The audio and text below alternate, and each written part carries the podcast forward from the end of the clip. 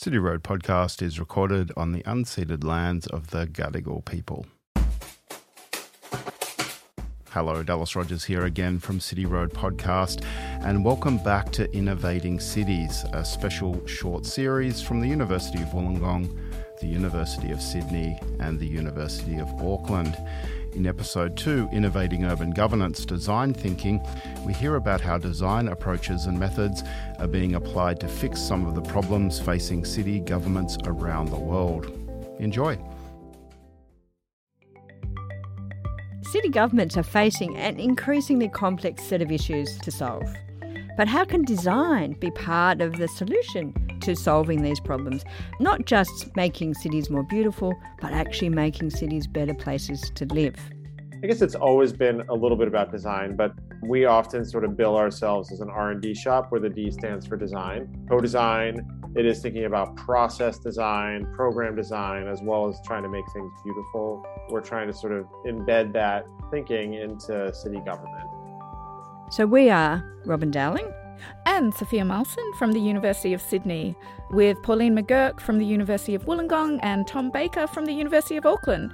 And we're a research team funded by the Australian Research Council to investigate the range of innovation initiatives that city governments are rolling out as they try to address the challenges facing cities. And this is Innovating Cities, a special podcast series that examines how city governments are using innovative and different approaches to how they govern so that they can address urban problems more efficiently, effectively, and improve the quality of lives of their residents. Our podcasts are produced on the unceded lands of the Gadigal people of the Eora Nation. We pay our respect to the traditional custodians of these lands and to country itself.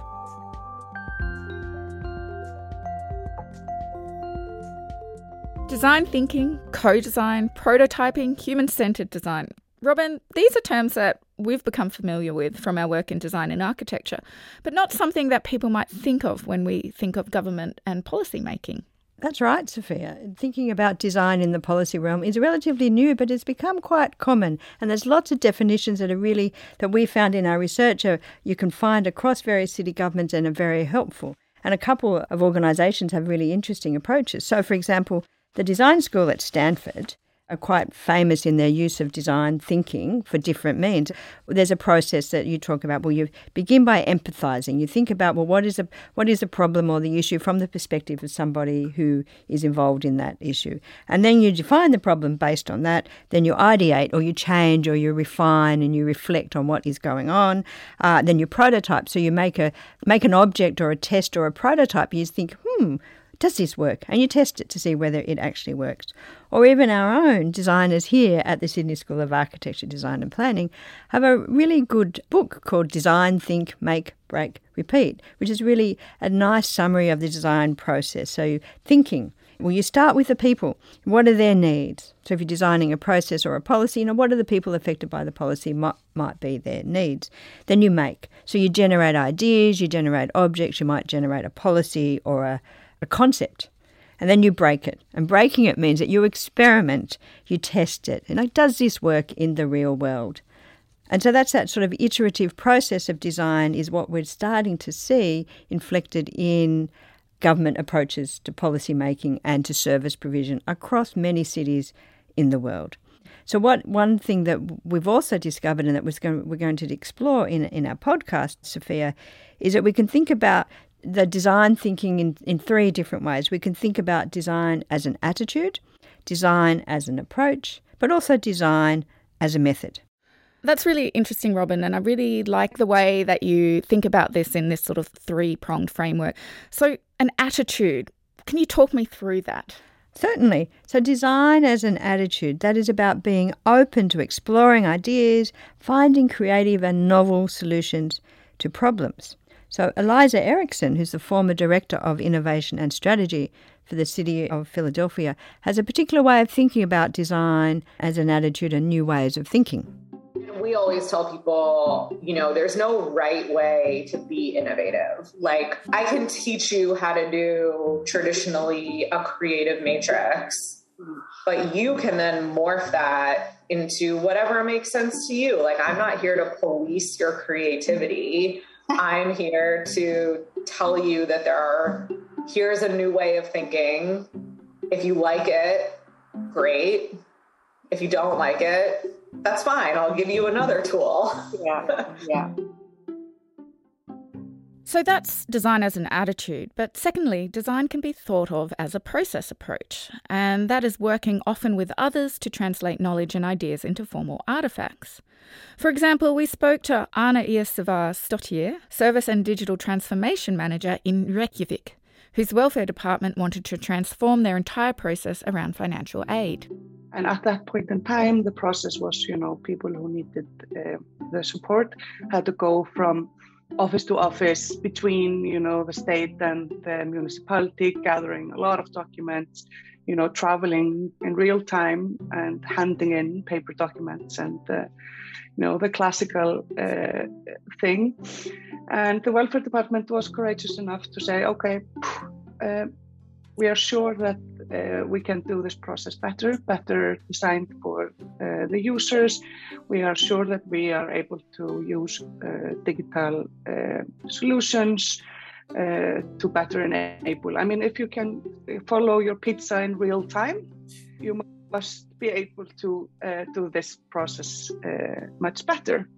So they put their trust in us, and we did a, a very intense, very by the book uh, sprint around three or four months where we just uh, got an outside team of programmers and designers. We got specialists from the welfare department, put them all in together and, and made them work. So, and they followed the process, you know, very rigorously through through every step of the process, the discovery and synthesis and testing and all the things. And through that project, which was very successful, came out a digital product and a new process, a human-centered process, and it was very successful. And the third way we can think of design was as a method, right? Yes, so a, a, doing or a method involves a wide array of tools and techniques. So, design as a, as a method means you apply those tools to particular situations. Some of those tools might include a focus on co creation, working with others, a participatory approach that engages all relevant actors in defining solutions. So they might be in iLabs or MyLabs and community engagement. So Eliza Erickson again provides a really useful description of what some of these tools and methods might be. So design thinking plays a really pivotal role, especially in the academy and in innovation consulting. Um, the curriculum of the Innovation Academy is very heavily focused on design thinking and human centered design techniques. But I would say, kind of with the understanding that at their core, those ways of thinking are really just about, in, in my mind, you know, are really just about new ways of including and engaging people in program design, in policy design, you know, folks who I think traditionally are not, are either not involved in the design process or haven't been engaged in a way that feels really authentic. Now, a lot of this sounds like approaches we hear about in other areas. So sometimes the term design thinking is used in a way that is more familiar to us in design and architecture. But from our interviews with innovation units from around the world, different terms were used. Yeah, so many of those terms didn't come from design and architecture. So in, in Philadelphia, they, they were drawing from behavioral science or service designers rather than architectural. Or in Pittsburgh and, and Tulsa, again, two US cities, uh, they used processes that came from the manufacturing industry to inform what they were doing. And some of them used a, a, more philosophical or anthropology approach about a theory of change. So, how do you change the world? They drew from processes of change and applied that to city government. So, what we might consider as design thinking approaches are often drawn in from different disciplines, but are essentially interested in achieving the same outcomes. Interestingly, when we asked people about what they meant by design thinking, many were quick to say that they weren't design experts, but that they used it as a catch all for an approach to problem solving that brings different people together as a way of co creating, is an experimental method, and is also iterative and creative. So, why might a city look to using design thinking? Why would they want to do it? And what does it offer that our business as usual approach doesn't? And also important is well, how would they do it? If we were a city government, well, how would we implement design thinking in our processes and our activities and our policy development? And what our research has found is that there's two perhaps obvious ways that design thinking becomes apparent in city government. Design thinking can be part of a city's formal strategy, so they could put it in planning documents, in uh, institutional norms and expectations. But what we found is that that's actually not very common. It does happen, but it's not as common as the second approach, which is design thinking becomes part of a method associated with innovation units. So, those iLabs that we talked about in episode one of the podcast series, those places where innovation is allowed to flourish, these sort of islands of innovation within a local or a city government, that is where design thinking is most likely to happen. Returning to Anna Ir Saiva Stottier again, she talks about this ways that design can be sort of nurtured within this tiny part of the organization.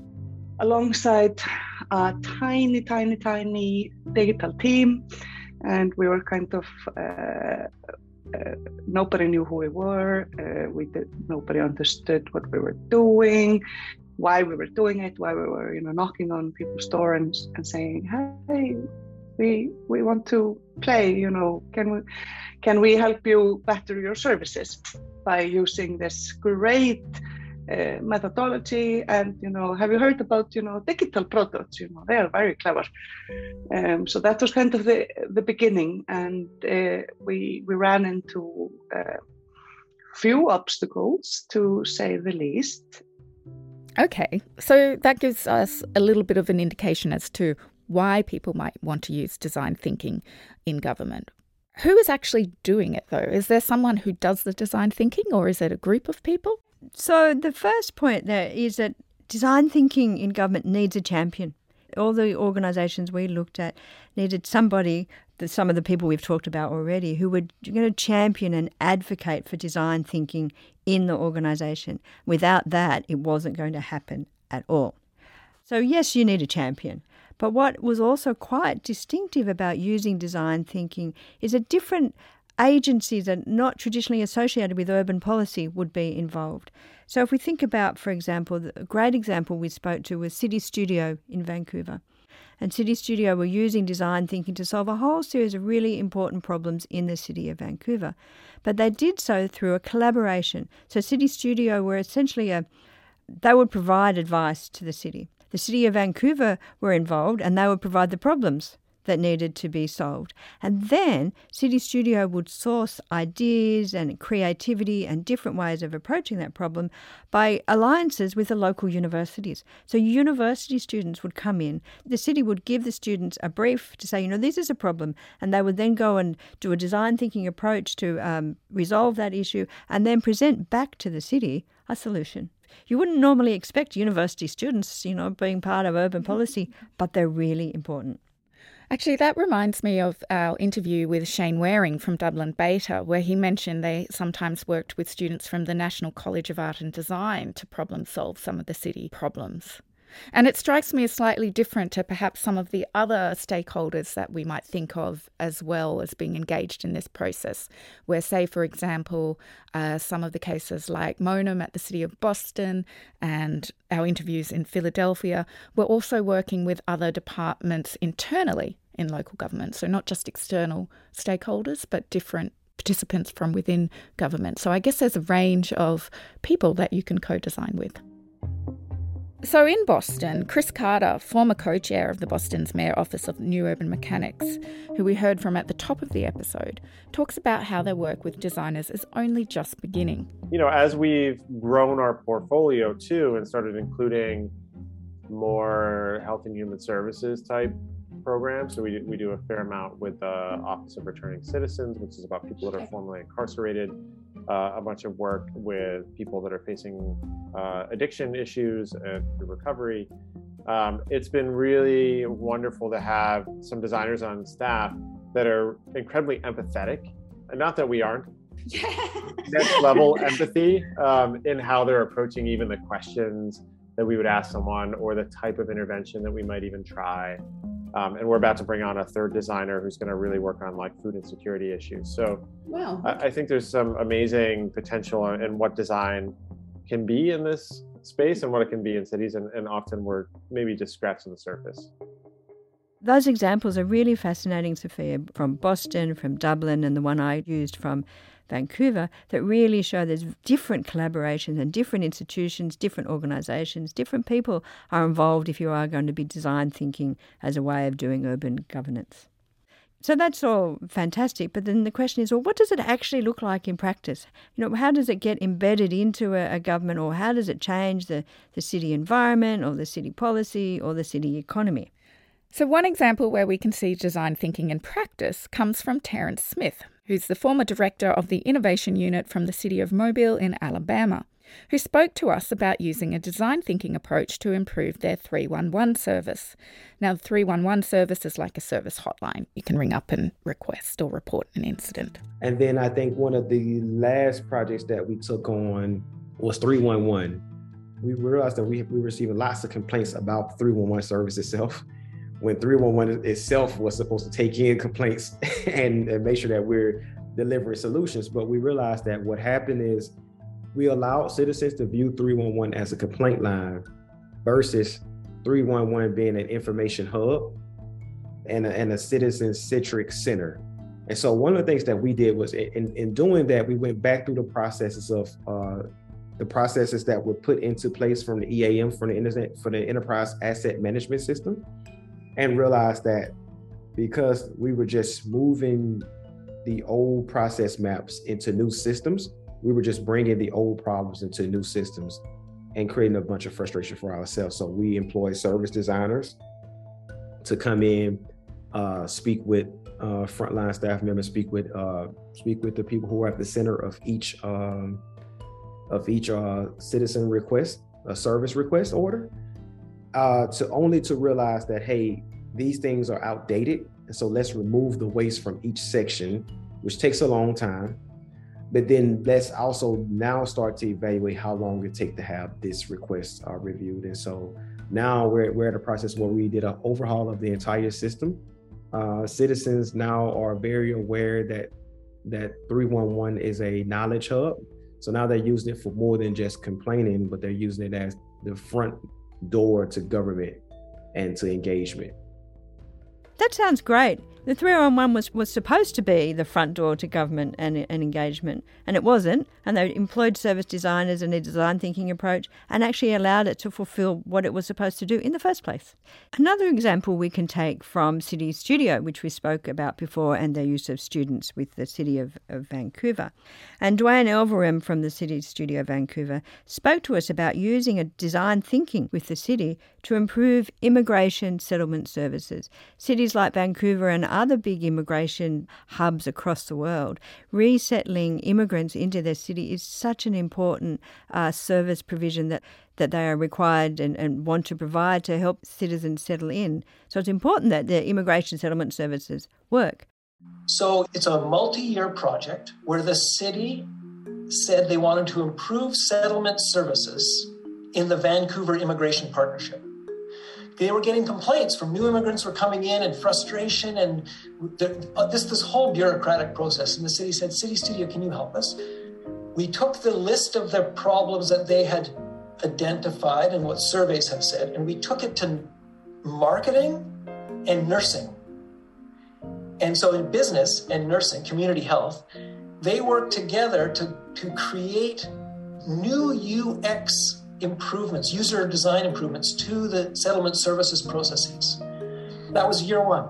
So, year one, that goes back, they work, they do that for a year, they use the changes. Then they come back to us the next year and say, okay, we've identified new settlement services issues. Goes back to nursing and marketing, comes back. In over four years, it resulted in a federal grant. It resulted in what they have talked about as a kind of vast improvement to the settle, settlement services experience. And now the city has a set of practices that have become the new standard. And it was with a community partner. Mosaic is the community partner, the City of Vancouver Social Planning, and then marketing and uh, nursing from the university. Interesting. Yeah. A lot of feedback. There's a lot of, in this design thinking world and innovation, there's this reiterative loop of mm-hmm. really knowing that feedback is gold. Mm. Even though sometimes it just annoys you, but it's it's just really the gold.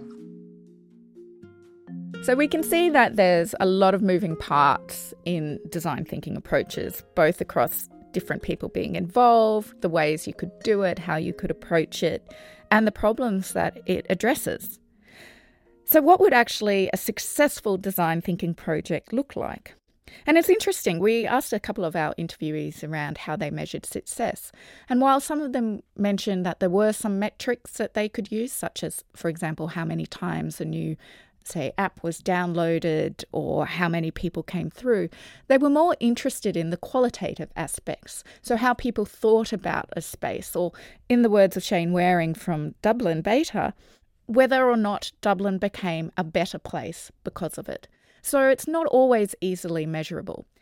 And actually, failure might not be considered failure in that sense because it reveals issues that weren't there previously and it shows government where they need to draw their attention to fix things. Which actually leads me to my next question, which is around the lesson learned from design thinking. So, Robyn, what has our research shown us about design thinking and what are some takeaway lessons? The first takeaway is the one you just mentioned, Sophia, and that is that what you learn from it is, in fact, an important measure of success. If you uh, implement a design thinking approach and don't learn anything from it, just, you know, it doesn't work, so you say, oh, well, and move on. We've learned that learning, understanding that things might fail, but that's not a problem, as you say, that we need to, to learn from that and do something better, to iterate, as designers would say.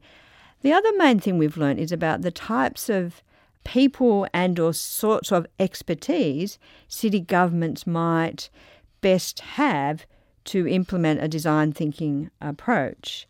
So, the City of Toronto, for example, talks about the need for a certain mindset and other skills alongside design thinking. Not necessarily formally trained designers, but people able to understand a creative process, uh, the, the willingness to, to make something and break it and learn from the breakages and, and move on is one of the things.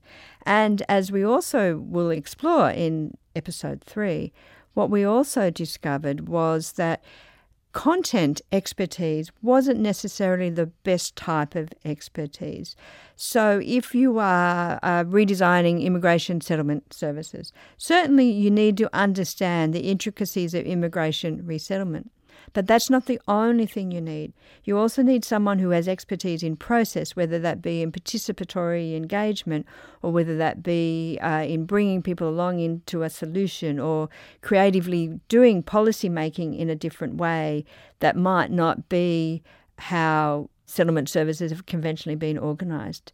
So it's not just the content. You need that content knowledge is important, but it's not the only knowledge that you need to create a better city and that that ability or that types of expertise and orientations to being a public servant or a city government person is actually changing and that's what we will tom and pauline will explore further in episode three. Okay, so I can see that actually reflected in our interview with Anne Marie Croce from the City of Toronto, who talks about the need for a certain mindset and these other skills alongside design thinking when she is looking to hire people even when I'm hiring now, I hire for the core competencies. I don't hire for somebody who has service design experience. I can teach that, right? We can walk you through a process, but I need somebody who has really soft skills, somebody that I know I can take into the community, somebody that can be and understands the importance of empathy, somebody that understands the purpose of, you know, gathering data and tracking it throughout the process. Uh, that is something that that mindset is much harder to learn than human centered design, except to me. And that's why it would be fantastic for everyone to join us for the next episode, where we discuss what it takes to build creative capacity within bureaucracies. I'm Robyn Dowling from the University of Sydney. And I'm Sophia Maalsen, also from the University of Sydney. Thanks for joining us in this second episode of a special podcast series on urban governance innovation, Innovating Cities, a joint project by the University of Wollongong, the University of Sydney, and the University of Auckland. We've put links to our ARC funded research project in the show notes, which you'll find in your podcasting app. Thanks to City Road Podcast for hosting us, and a special thanks to Laura Go, our research associate on the project, and our producer, Jennifer Macy, and audio editor, Emily Perkins. We hope you can join us next time.